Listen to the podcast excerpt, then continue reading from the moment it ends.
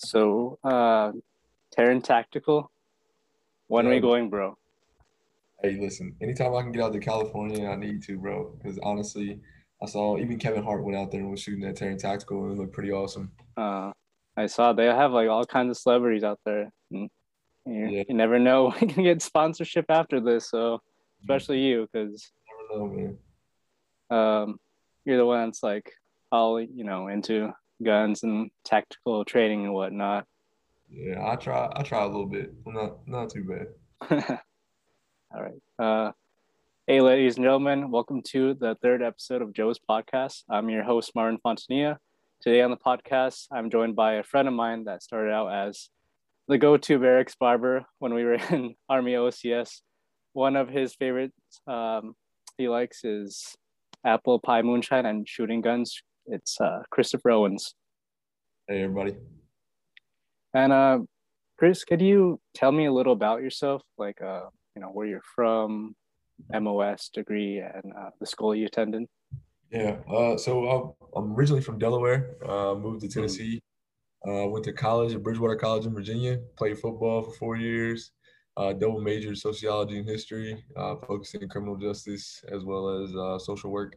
And I moved down to Tennessee, got a job, worked with the Department of Children's Services for a little while, and then I actually got on working with the government as a police officer for the federal government. So it's been pretty cool. My MOS, I'm quartermaster. Be going to Fort Lee here soon for bowling. I assume just like you are, right? For sure. Do you have your day already? No, don't have a date yet. I'm National Guard, so we haven't got a date yet. So, but I know a lot of people in reserves have already got their dates. Gotcha. But I know that, I mean, we were like on a group me chat with our platoon. You were talking about how you were going to different schools and how the National Guard wanted you to go through, you know, all this training and whatnot for the schoolhouse to get, you know, more candy, more patches all over. Can you tell me more about that? Yeah, so I went down and did my PT test.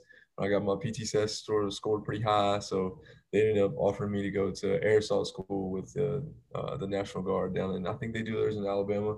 So it'll be a 3-week course beginning October 1st. That's what's up. It's coming up. Yeah, coming up soon, man. I'm waiting on a spot for, I'd like to go to Ranger school, but we'll see if I can get the money for that. And do all that cool stuff. I saw like, you know, when we were going through OCS and stuff, even, I mean, you said yourself, you're not, your MOS isn't infantry, but you'd always, you know, go ahead and participate and with the whole Ranger creed and ceremony thing that they got going on whenever we had food at the DFAC. Yeah, I would always do that because, I mean, you know, most of our boys are a lot of infantry guys anyway, so they couldn't let them just out there suffer by themselves. Exactly. And just like on the civilian side, so you're getting married soon to Kelsey? Yeah, bro. Yeah, we get married actually May 21st next year, 2022. Nice.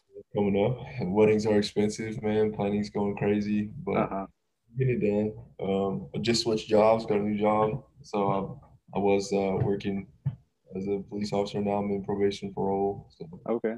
Just different moves. And Kelsey actually with the VA, the Veterans Administration. She's a nurse. So nice. You're you guys are like a, you know, power couple and stuff. No, we're trying to get there. So are you guys like planning on staying in Tennessee or?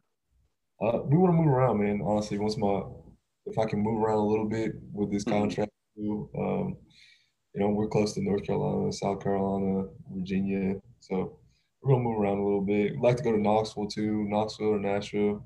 What about you, man? What are you doing? What's the move for you? Well, right now I'm actually trying to just, you know, go through bulk and stuff. That's kind of, I wouldn't say it's holding me back from a lot of things, but it's just like, I mean, as you know, like Army's needs always have to be met and whatnot. So someone has to step up to the plate, and then I guess like other aspirations after that, either complements or it's just kind of like secondary towards that. So when I do get back to Detroit after going to Bullock's Fort Lee, I'm planning on, staying in Detroit for a while and trying to build and whatnot with Talia. She's actually in the room right now. And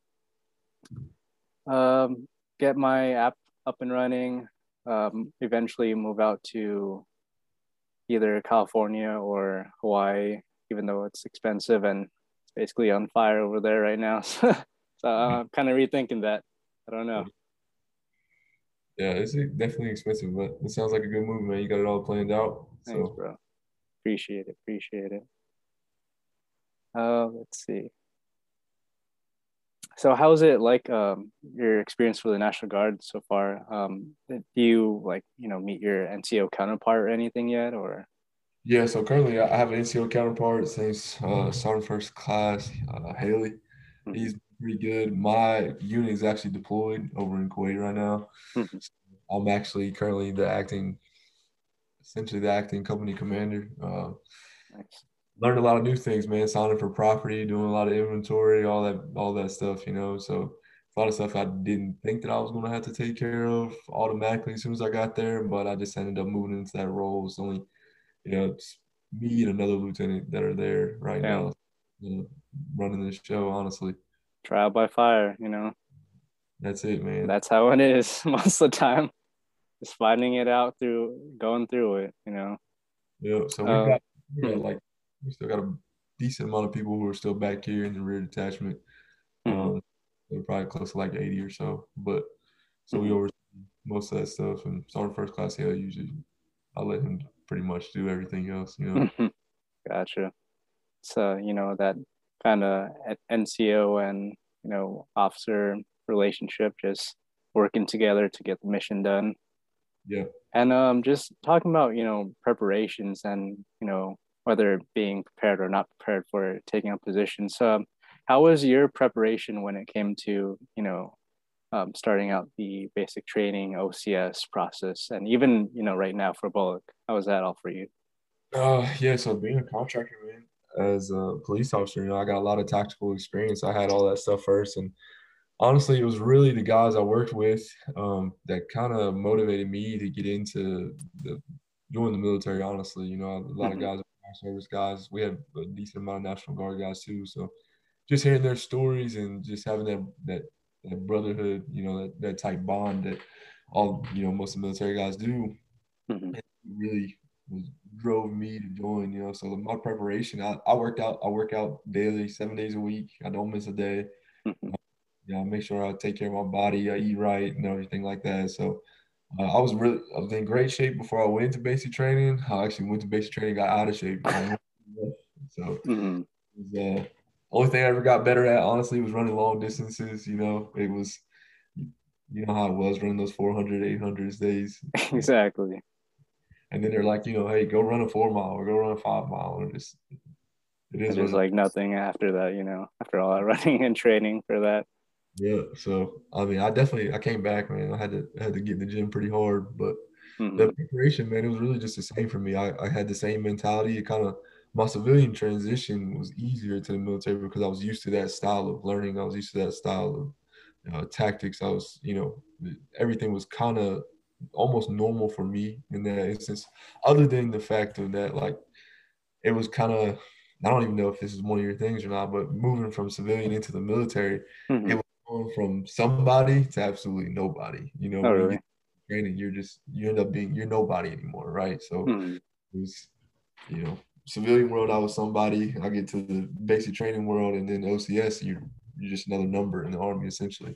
And essentially, what comes with that is just, as many people know, they kind of break you down to kind of build you up and kind of implement different traits and whatnot that you need to learn, especially for officers to become like a better leader. And going back to, I guess, getting ready for OCS and your preparation stuff, you said that you're, I guess, essentially ready for that stuff, but were there any misconceptions or things that were verified when you were like going through training and whatnot? misconceptions, not really. Everything I heard, I pretty much got the truth before I went. You know, mm-hmm. I heard from guys firsthand. Yeah. You know, firsthand experiences, and so I knew what I was getting into. Whenever it came to OCS, though, I mean, it was definitely different. You know, so mostly a gentleman's course, but there was one thing I really wasn't prepared for is like all the homework essentially, right? Oh, so yeah. It was like going back to college for me, and I haven't been in college for 3 years. You know, I'd already been in college in 2018, so it was definitely that was different for sure, because you had to deal with a whole bunch of learning new things and all that stuff all the time, but we were constantly getting fed every day we were in classes. So I think that was one of those things that was a big change.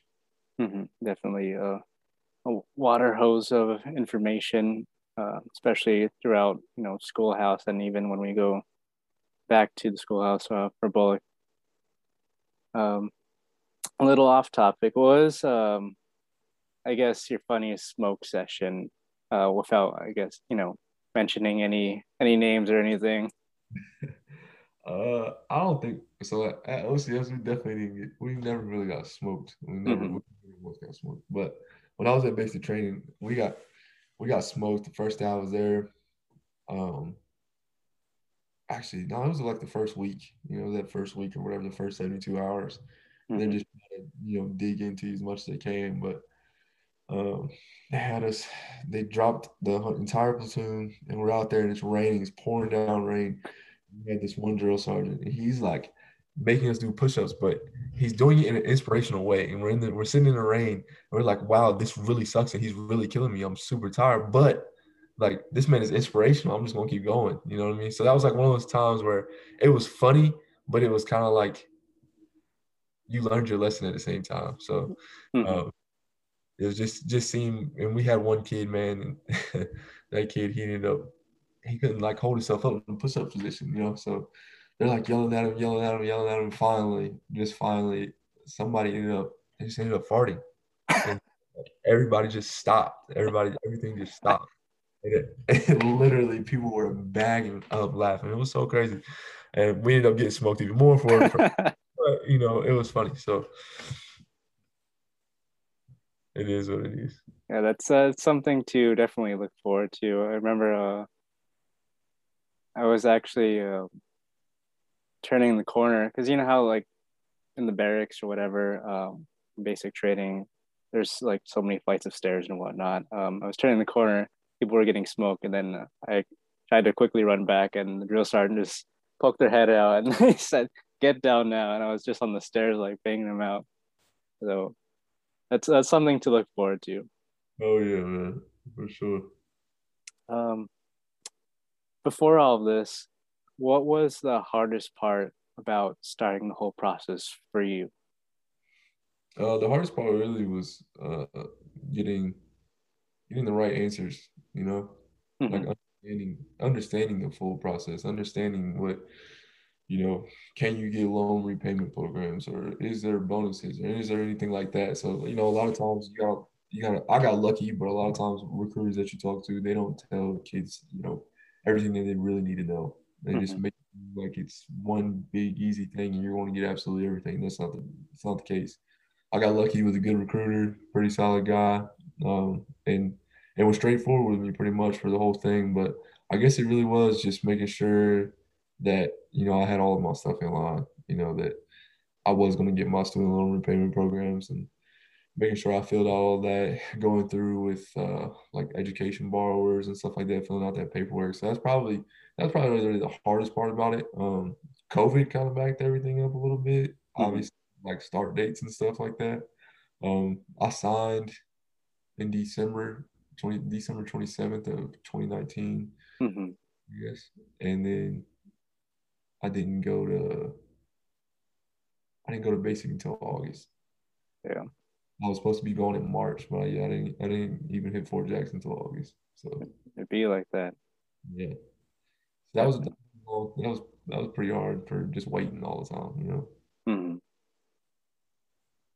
Kind of just, you know, sitting around, and I think that's like, you know, most people. I guess that's what. Happened for most people, especially during COVID and whatnot, and something that kind of have to face and, you know, get prepared for as well, because you never know when you get pushed back, or, you know, you could be leaving within 3 months. And that's just kind of like the thing that comes with being in the military, especially with deployments and whatnot. Are there any places that, I guess, per se, that you would or wouldn't want to be deployed? I know you don't really have a choice, but no. Honestly, really not. I mean, obviously, you don't want to be, you know, in the most dangerous areas of the world, but I'm one of those type of people. I like to be in the mix. You know, if you're going to send me somewhere, might as well send me to the mix. That way, you know, I feel like I can handle those situations pretty well. And, mm-hmm. you know, hopefully I can get everybody back safe. But I don't think there's anywhere I wouldn't want to go, honestly. I've heard some guys get some pretty cool deployments, like Poland and Australia, just getting to see the world, honestly. So that going to those places like that, would be pretty cool. Mm-hmm. It really would. I wouldn't mind going, you know, to Europe or Asia. Yeah, not Asia either. So. Just talking about, you know, those stressful situations and whatnot. How did you find yourself, I guess, relaxing through some of those processes and, you know, training whatnot? That's what. Whenever I'm training, it's literally just making sure that I have, like, you know, two different mindsets, honestly. You know, there's like civilian world and then there's tactical world. And so when you just turn that on all the time, it's pretty easy for me to just flip the switch and get back to it. You know, I go work out, you know, that's my big stress reliever is working out, refinding yourself or going for a run or something like that. And making sure that I can stay calm and testing my brain, giving my family a call or whatever I can do to make sure that I stay grounded all the time and not just kind of lose yourself in your work. Mm-hmm. It really helps out, you know, just getting everything in moderation and whatnot. And you kind of got to sometimes take a step back because, as you know, like, OCS is, and I think, you know, a whole bunch of military, correct me if I'm wrong, for the viewers who are listening or out there, but is mostly, when you think about it, peer-led, and a lot of OCS, you just get a lot of different perspectives and different people of conflicting thoughts on how things should be handled. And how did you go about, dealing with that, or what's your advice for that? The way I deal with it, man, is just like my personality type. You know, I'll try to lead with presence. That's my thing. You know. Mm-hmm. That was just me. Try to leave with presence, but I also try to leave people alone. You know, if I, you know, asked my subordinates to do something, I trust you guys to go get it done. Mm-hmm. You know, that way I'm physically there, but I'm not overshadowing. You know what I mean? Don't be that leader who's always on top of somebody or always trying to, you know, be the one that's always doing everything. Like, you have subordinates for a reason. Trust your guys. That's one thing I'm learning here, especially, you know, being able to work with other people and trust my guys and doing inventories and things like that, making sure, you know, they're getting stuff done, paperwork's sent out, but I trust them to get it done. You know, if they don't get it done, it falls back on me, but that's that work relationship you got to have. So don't be overbearing as a leader, man. Make sure you take care of your guys, take care of your platoon, whether you're PO or company commander, take care of everybody you can, but you just, you know, you learn that to balance that system, you know. Mm-hmm. Just importance of delegating and not micromanaging and whatnot. Or was there ever any time yet in your military career or, you know, in civilian career where you kind of had to step up on, I guess, soapbox figuratively or hypothetically and, you know, try to promote camaraderie or tell people, you know, let's get this done or whatever? Yeah, so like I said, that first ACFT, I came back and one of the NCOs who was supposed to be in charge of it had been to a course, you know, for the ACFT and, you know, Army Fitness. I think they do it down there at Fort Jackson, I'm pretty sure. But they've been to the course and they were supposed to be setting everything up. Well, he didn't really know what he was doing. So I kind of had to step in at that moment in time and break everything down. You know, we got 80 people out here that we got to get, you know, through this ACFT and everything. So, you know, one day was teaching, the next day you actually took the test. So that was one time I did have to step in.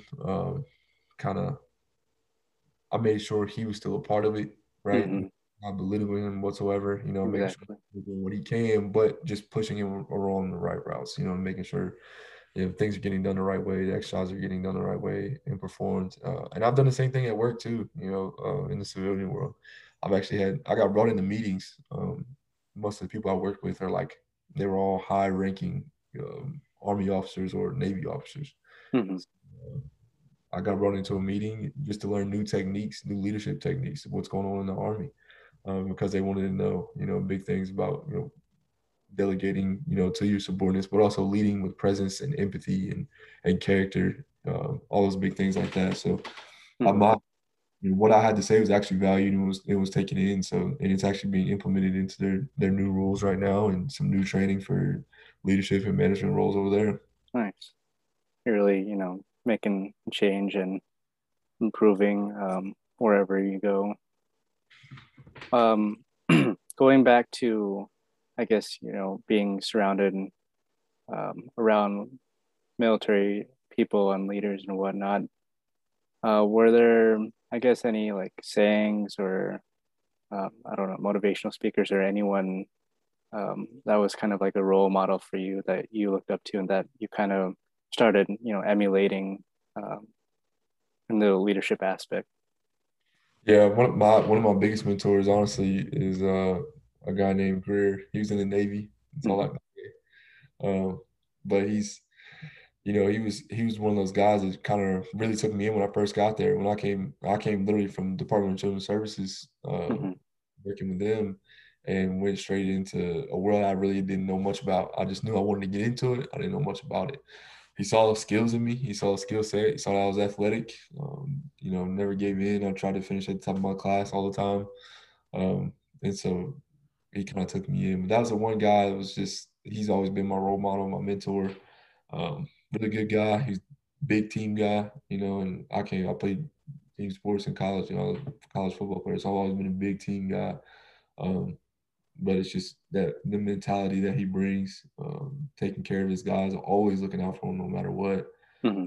Make sure he can do whatever he can in order to help the team. So that was one of those things he's always pushed on me and made sure that I wasn't going to end up like, you know, a lot of the people I do work with, they were careerist guys. You know, they're careerist guys, but it wasn't like that. It's not all about the career. It's not all about getting to the next level or making that next rank. It's not always about that. It's about getting your guys home. And everybody being safe, you know, bring them back alive. And so whatever I can do to make sure that I'm the most squared away person that can do that job, that's what I'm going to do. And that's what he's always taught me. Mm-hmm. Always, you know, trying to set the example and trying to do what's best for everyone. That's really important as a leader. I guess a little off topic. What was your favorite part or in your military career so far? Favorite part of my military career? Mm-hmm. Honestly, oh, bro, and I should talk about this whenever we talk about it smoking, but my favorite part was literally, you know, one of the guys was in the front of the formation. He was gone, toasted, right? Toasted. Mm-hmm. Our sergeant calls us all out, and everybody rose their hand. And we were out there in the field, you know, low crawling at, you know, 12 o'clock at night. Mm-hmm. I thought that was like one of the best moments for me, honestly, because like you knew who was down with you at that moment in time. Like you knew who had you, you knew who was down with you. So, and it was all the real ones. All the real ones were there for sure. And I respect it, bro. That was one of the things I was like, if you real, you finna be out here right now. Uh-huh. You know, that's what you gotta be. It is what it is, you know. The whole spot. Yeah, that was definitely a character building moment, and also just, you know, arguably like a camaraderie building moment. Where that I feel that I don't know how you feel or the rest of the platoon, but I feel like it brought us a little closer together and whatnot. Yeah, it did for sure. And like. It was, you know, Captain Fall had us. Like, that was the thing. You know, back all the time. That's a great leader. He's always looking out for his guys. You know what I mean? Exactly. mentors. But yeah, that was a great moment for us, I think, honestly. It was a good good camaraderie building moment, but yeah, not a good moment overall though. Yeah. Personal like personal achievement, something really good. I guess one of my best memories is I graduated top of my class in basic training. I got the Soldier Leader of the Cycle Award. So that was pretty cool, you know, getting some challenge coins and a certificate from this general at Fort Jackson. Nice. So. Nice, bro. So you went up for like a bunch of those, you know, boards and whatnot when you were there as well? Yeah, yeah, I had to do all the boards and stuff like that too. So not like that at all. But honestly, I can walk into any interview right now and just kill it because I feel like I'm not really talking to anybody that special because I, you know, did it in front of command sergeant majors and in general. How was that's on that topic? How was your officer board like? You go through like user rec or and whatnot. My officer board, I didn't do one. Really? I didn't have to do one. No. Huh. Yeah. I guess that's just like a. States might be different, bro. I don't know, but yeah, you have to do one. Interesting. I don't know. Maybe it's just for federal military or whatever, but because I heard like through a lot of National Guard, I just interviewed Lena, and that's kind of like the same case for her as well. So that's very interesting. Yeah, I think I talked to a guy on the phone for about 15 minutes, and he asked me some questions, and it was kind of like more of like a background thing, honestly. And that was it. But I already had, you know, clearances. So really, I don't know. Gotcha. Really, I guess was expedited for you and whatnot, the whole process. Maybe. Let's see. Everyday carry and necessities. For you. So I take my book bag with me all the time. I've always got my National Guard book bag. I'm always actually carrying. In Tennessee, it's just when we're one of those states, you know. So carry 9mm, SD9, Viper. That's my carry. But I've always got medical equipment typically. Really? Yeah. Like an IFAC type of thing? Yeah, essentially IFAC. It's always in my kit. I do have a kit in my car. Plates. So that's just one of those things. But make sure I have a tourniquet. I'm Stop the Bleed certified, so I always got a tourniquet. Always have to have a knife on me for sure.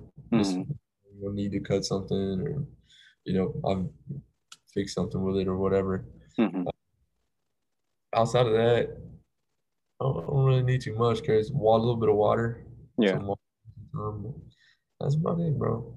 I feel it. You got is it like a knife or is it like a multi-tool thing? So I have a multi-tool. Okay. Also have a knife. So you got any recommendations for multi-tool or knives? I just go with Gerber. You can never go wrong with Gerber. Never go wrong with Gerber. So always have a Gerber. It's one of the most. It might save your life one day, honestly.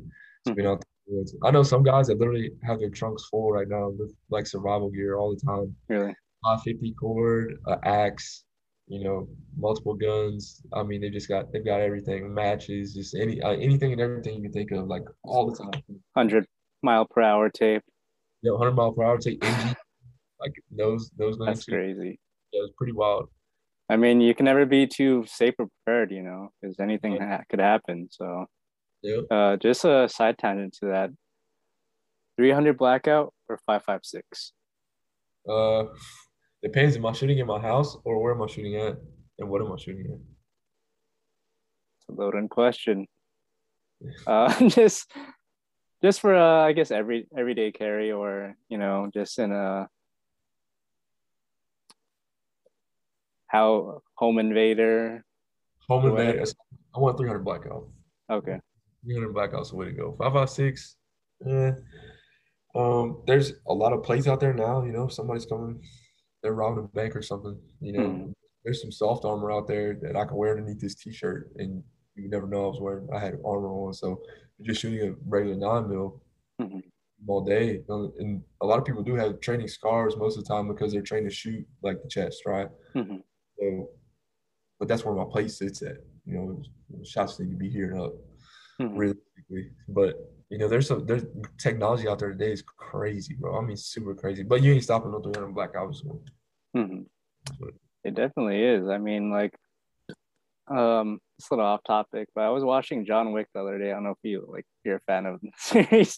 And like, I was looking up, I was curious because they had, you know, the whole bulletproof suits and everything. And I'm like, is that real? And then I looked it up and it actually is a real thing. Like, but I'm not sure like how effective it is, but you know, you probably have to drop like a huge penny for that type of stuff though. Oh yeah. No, I mean, so the Kevlar out there is crazy nowadays, you know, it's wild. But yeah, there's some stuff out there, man. And for a suit like that, it's probably 9mm. If you shot a 556, you're, you know, it's going through most likely, just because the velocity of the bullets traveling so much faster. You know, we've done some research, and you know, you can get FPS somewhere around with a 9mm around like 1,300-ish, but 556, you're sitting somewhere around, you know, 3,500 to 38,000. So 3,800, my bad, not 38,000. But yeah, so that's the velocity of the bullet. So it at least triples almost, essentially. It makes a big difference. It's cool that you know all this stuff, bro. And it's kind of like a tangent to that, or I don't know, like a non sequitur. I don't know if that's the right term, but so that type of stuff that you do know, I feel, or correct me if I'm wrong again, but that really prepared you for, you know, this whole training and process for the Army and whatnot. So in a more way, or less. Yeah, in a way it did. My training, me personally, I don't think it has as much of a relevance most of the time, just because, you know, maybe if I was in Ranger Battalion where I'm clearing houses a lot, right, or you know, getting into buildings and stuff like that, doing that type of stuff, not in an open field setting, but more urban, like urban tactics. Yeah, if we're doing urban tactics, that would be the best thing for me.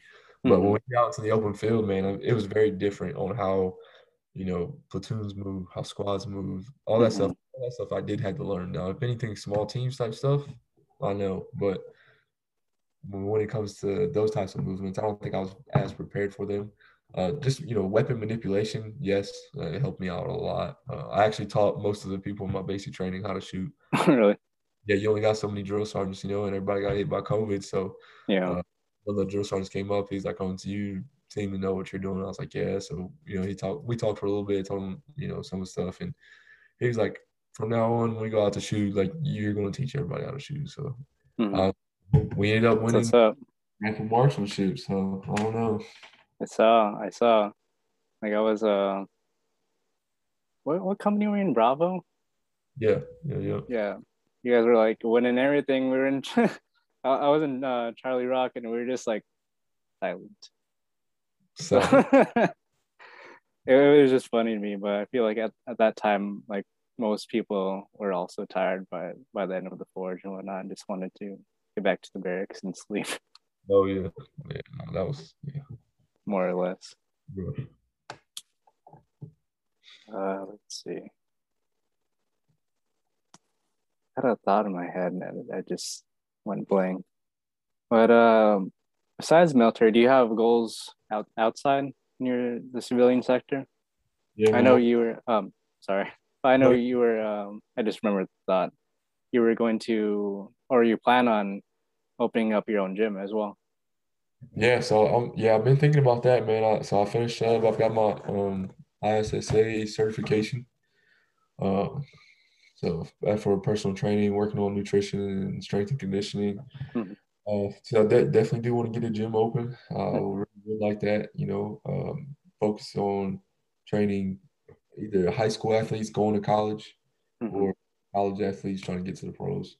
So which is a niche, especially in my area. There's a decent amount of kids around here that do go to Division I schools or really? Yeah. So there's some pretty good athletes around here. But also, I'd like to get to the DEA. That's my end goal. Mm-hmm. DEA or FBI. That's always been a goal for me since I was a child. My mom is she works in law enforcement too, and so that was a big push for me, honestly. Mm-hmm. I feel it. So it's really ambitious, and praying for you. I hope that you'll get there soon, bro. Yeah, thanks, bro. You still got your business, right? So I saw that you're hiring right now. Yeah, so I'm hiring. Anybody's looking for a job, boy. Yeah, bro. Just let me know. I'm looking for technical co-founders, or I guess people who are tech savvy, computer science and whatnot. Because I have been trying to kind of do it on my own, and there are non-coding websites where I can basically just copy and paste and put the app together and whatnot and actually launch it. But it would help, getting some insight from different people. And I've, kind of reached out to people and see what they want to see in the app and whatnot. And I've actually recently looked, and it's kind of similar to Airbnb experiences. I don't know if you used that before, but mine's trying to make it a little better, Yeah. Besides that, goal, this podcast for sure, see where it goes. I just kind of came up with it on the fly, to be honest, just why not, because there aren't a lot of that I've seen that were pretty recent officer readiness or prep videos for those who are going through OCS and whatnot, and even for different branches, whatnot, for academies, OTS. And I feel like more people that I do get on here on the show would help out those, future generations who are aiming to make a career for themselves in the military, like us.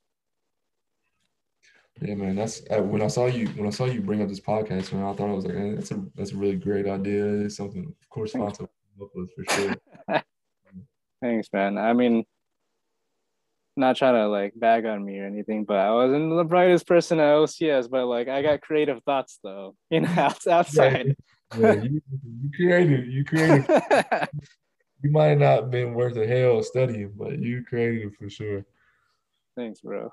Yeah, besides that, it's all good. Besides that, also, taking up a little, because I'm Filipino, I'm taking up Filipino martial arts just to kind of get back into my tradition. And then also I've always had, I don't think the word's inkling, but an interest in martial arts in general.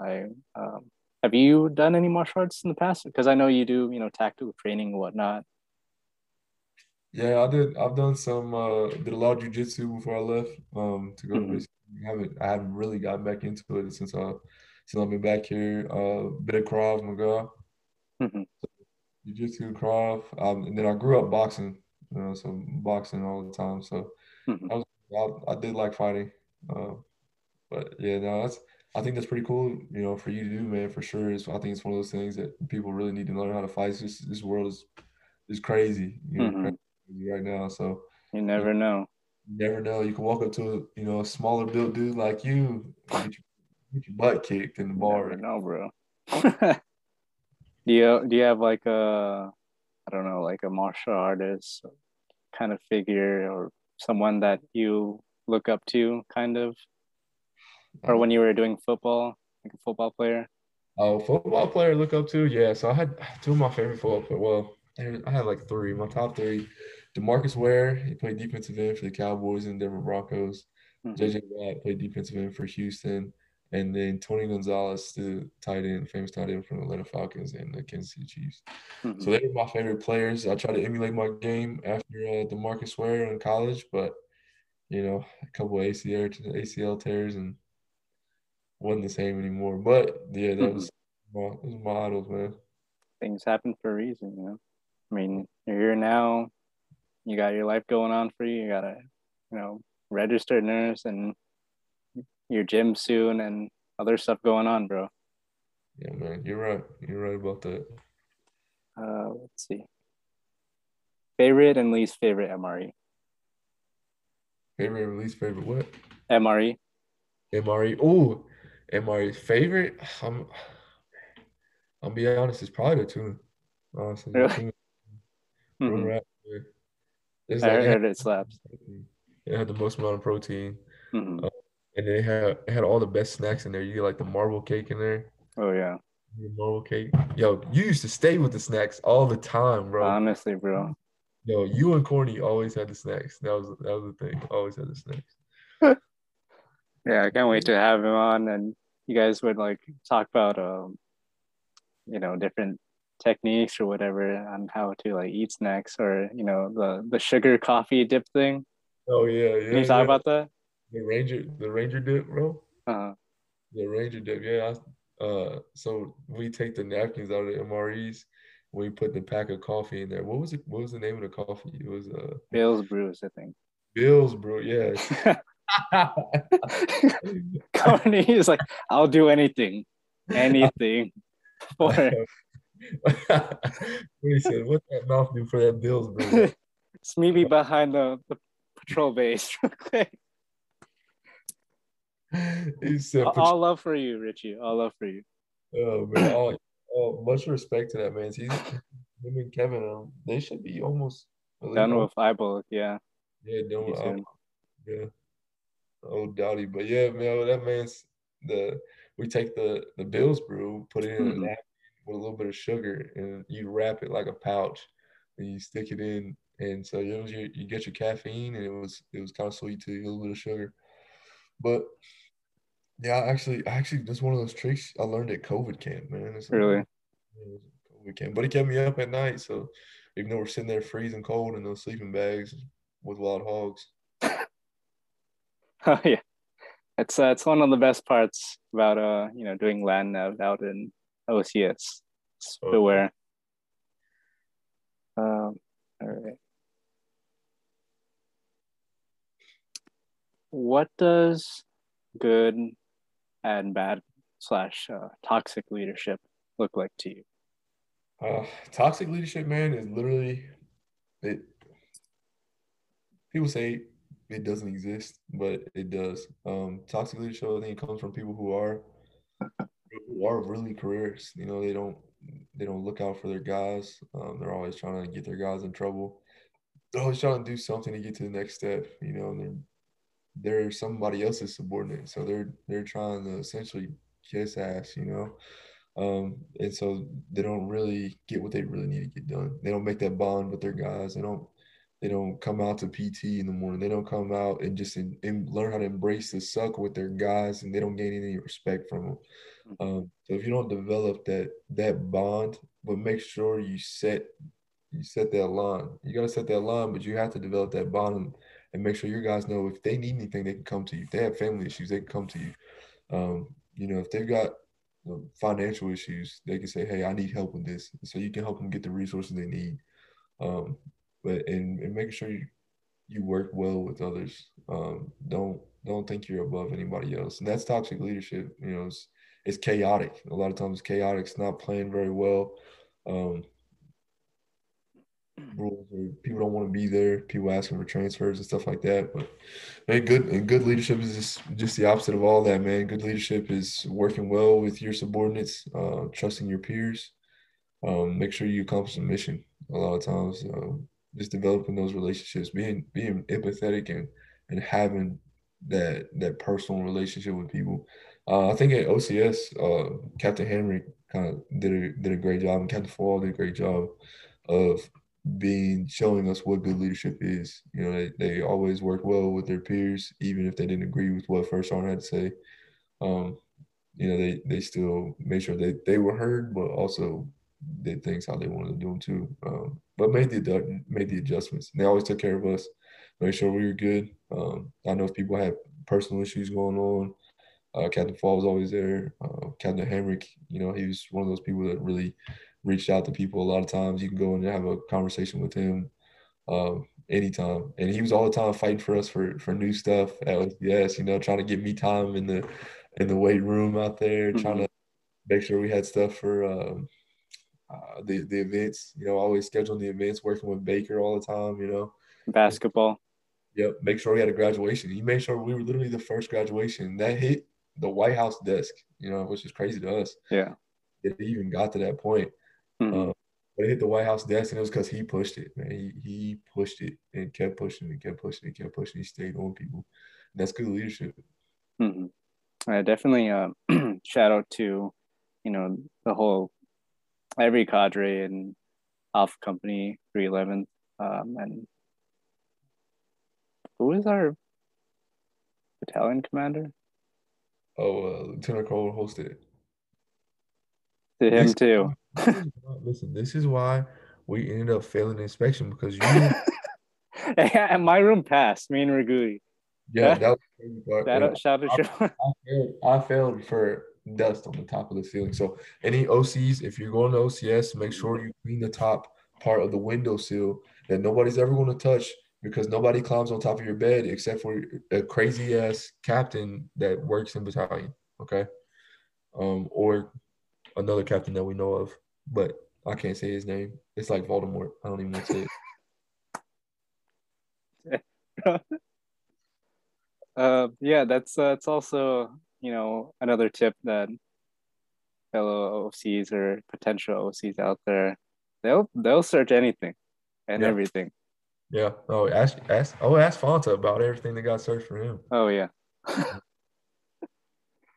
Do you have any other tips or advice besides, you know, keeping everything super clean and, you know, studying up and the whole leadership thing? Yeah, man, just be patient. Land nav's not that hard. Mm-hmm. It's not hard at all. You just got to run around everywhere. That was my technique. I don't know about you, but yeah, no, that's what I did, dude. I finished in an hour and a half. I was like, man, I'm just going to run all of this. It's totally corny. So whatever, man. But yeah, in the history test, honestly, the history test is really the hardest part. But make sure you ask questions, because, you know, I literally was doing inventory, and we had an inventory class, right? You remember the inventory class we had? Yeah. And we did that inventory class, and they were showing that she did this whole entire big spiel, PowerPoint, just about PowerPoint. And we didn't really get anything out of it. So OCs, make sure you definitely ask questions. I had to call Captain Fall. I was like, yo, what am I supposed to do here? Because I have no idea what I'm doing right now. And he literally walked me through it. He was up visiting his parents in Jersey. Jersey. He was, but yeah, he had to walk me through the entire thing, because I didn't really know. We just did enough to pass the test. So make sure you ask questions. You know, it's not that hard. Exactly. Yeah, it's really important, and even, you know, getting help from those who are also going to be in your platoon as well. Don't be afraid to, like, reach out, because at the end of the day, like, you guys can only rely on each other, and, you know, your biggest failure, biggest success is on you guys. So also don't half right face your platoon and drop them. That was fun. Yeah, it was fun. It was a good time. Do you have any book or film recommendations? I don't know, man. I watched a couple series here lately. I'm not a big book guy. I don't read. I really don't read. I probably should read, but I don't read. No worries. Only time I read, man, is if I have to. Like, I literally have to for work. It's like laws and rules and regulations, honestly. That's literally the only time I read. And I still don't understand half the stuff I'm coming, you know. Whatever. But, Manifest off Netflix. Have you seen that Manifest? I think I saw it, like the power of manifesting and whatnot. Can you explain more about that? Manifest. It's like power of manifesting. I guess they run a flight, and essentially they crash, but they really didn't crash. Their flight landed. They got hit some turbulence. Their flight landed 5 years in the future. Everybody thought they were dead. So I'll let everybody else figure it out for themselves after that. But yeah, it's definitely some superpower weird stuff going on in there. I did watch. There's one about man. It's on Netflix too. It's a presidential show. House of Cards. The House of Cards. I'll have to tell you. I'll have to get the name of it. But anyway, it's a terrible incident happens. This one guy, he's it's called the not Lone Survivor, which is also a good movie. Love Lone Survivor. Designated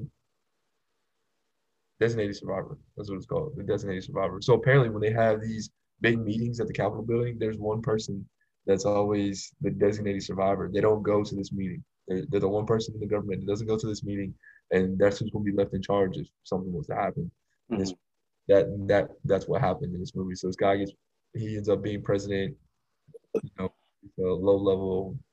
very low level cabinet member, I guess. But that one's pretty serious. It's pretty awesome. It gets pretty crazy. Yeah, I don't really watch a lot of movies. What's your favorite movie, actually? Yeah, that's a hard one. Put me on the spot. Military movie?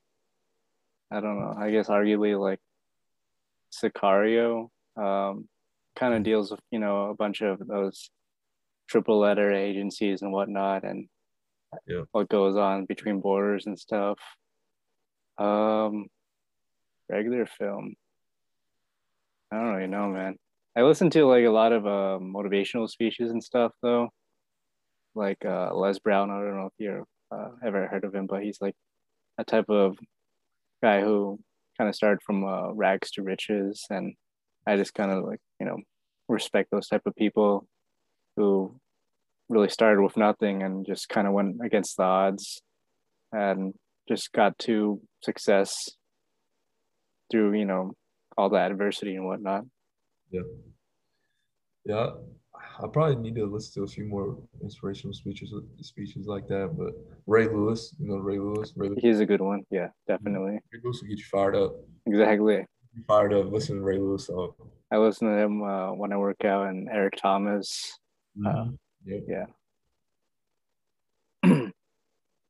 Was there any menial tasks that you had to do within the military, and how did it go? For example, area beautification. Oh, yeah, area beautification. It was probably, there was one night where I guess it is a task, but one guy lost his firing pin. Oh no. So it's like 9:00 at night and everybody's outside literally digging through the sand at Jackson trying to find the damn firing pin. So, did you guys find it? No, they never found it. They knew they weren't going to find it. He had actually gone to the range that day. Went to the range, went to fire the gun, and didn't fire. Like, of course, both didn't go for nothing. There's nothing happened. Damn. In the world, they finally take it apart, and it was gone. Fire pulls out. Yeah, that's another thing for those who are listening that you need to keep track of. Everything that you're issued. Whether it be, you know, a simple compass, your nods, which is, you know, your night vision, everything in your M4, because you can lose that. Yeah, you can. Yeah, make sure your nods though. I've lost a bunch of stuff. Not gonna lie, but I don't know if that makes me look like a shitbag or not, but I'm just. I got helped out though. Yeah, you did get helped out. We did. I forgot that.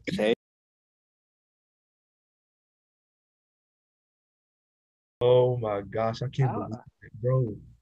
I thought that stuff was tied down, bro. Bro, you the only person didn't come back with me. I don't know what happened. I made it out. That's also another reason why you got to make friends. Yeah, especially when you go into training, because they got your back for sure. Yeah, make friends and trust the prior enlisted. Exactly. Yeah. Find one guy you can trust is prior enlisted because he knows how to get around it all. Exactly. He's been through it. He doesn't want you to go through it, or she. Never know. Old Scooty Ragooty. Shout out. You know, I was actually supposed to have him, but like he's just been like for their first episode, but he's just been busy, I guess. Oh yeah. And are you planning on putting in like, you know, 20, 30 years? We'll see how this first contract goes, man. Honestly, if I get a deployment under my belt, we'll see. I thought about putting in 20. Well, I guess National Guard, I would have to put in 30 probably. But why is that? Just so you can have it equivalates to the active duty time. Oh, yeah. If you don't have enough points, like the amount of points for active duty time for getting deployed or wherever, going to trainings and stuff like that, if you don't have the amount of points, you have to typically get more years. Can you kind of, for those who aren't, you know, in the military right now who are listening, can you kind of elaborate on the point system and how it like differs from active duty? So active duty, your active time, you can retire after 20 years active duty straight time. People who are in the reserves or ever into the reserves or National Guard, there's a point system that you get, and it literally it's just a collection of, you know, a year equivalates to so many points, like or you know, a 9-month deployment on active duty equivalates to so many points for National Guard. I'm not sure exactly what the breakdown is. I just know that that's how it kind of works. My major right now, Major Anderson, he. I think he's somewhere around like 25 years, still kind of waiting to retire, but still an artillery officer.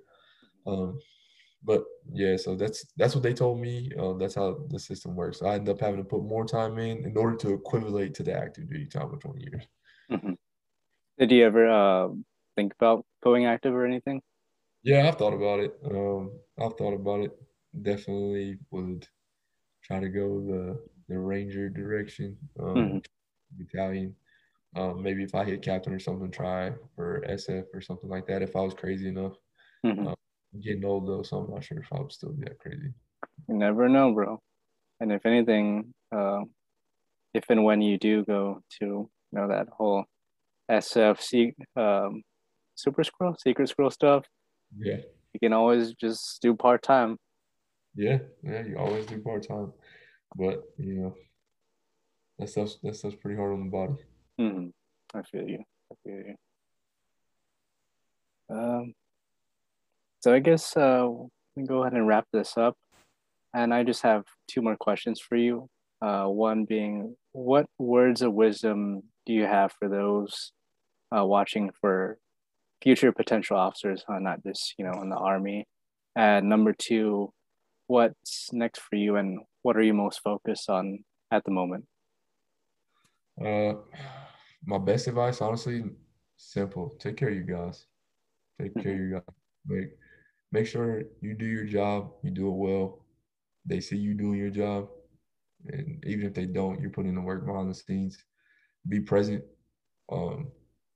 Take care of your body, for sure. That's the biggest thing I can tell you, is really take care of your body. Just make sure you guys get home at night. Make sure they come back on that deployment, or you do your damage to get them there. Things I'm most focused on right now, honestly, starting this new job, kind of still filling out the role, in a management role. Congrats, by the way. Yeah. Thanks, bro. I appreciate it. You know, just focus on kind of building a family, you know, now with Kels working and stuff like that, so we can hopefully get to that point, save up for this wedding, you know, hopefully get all guys to the wedding, the squad to the wedding, the turn off squad. So can't wait, bro. Yeah, that bachelor party, man. Yeah, that bachelor party's gonna be fire. Get a crazy weekend in Nashville or something. Hell yeah, bro. But thank you again, and thanks for, you know, being on the third episode, and it was an honor having you, bro. Yeah, thanks, bro. Thanks for having me. All right.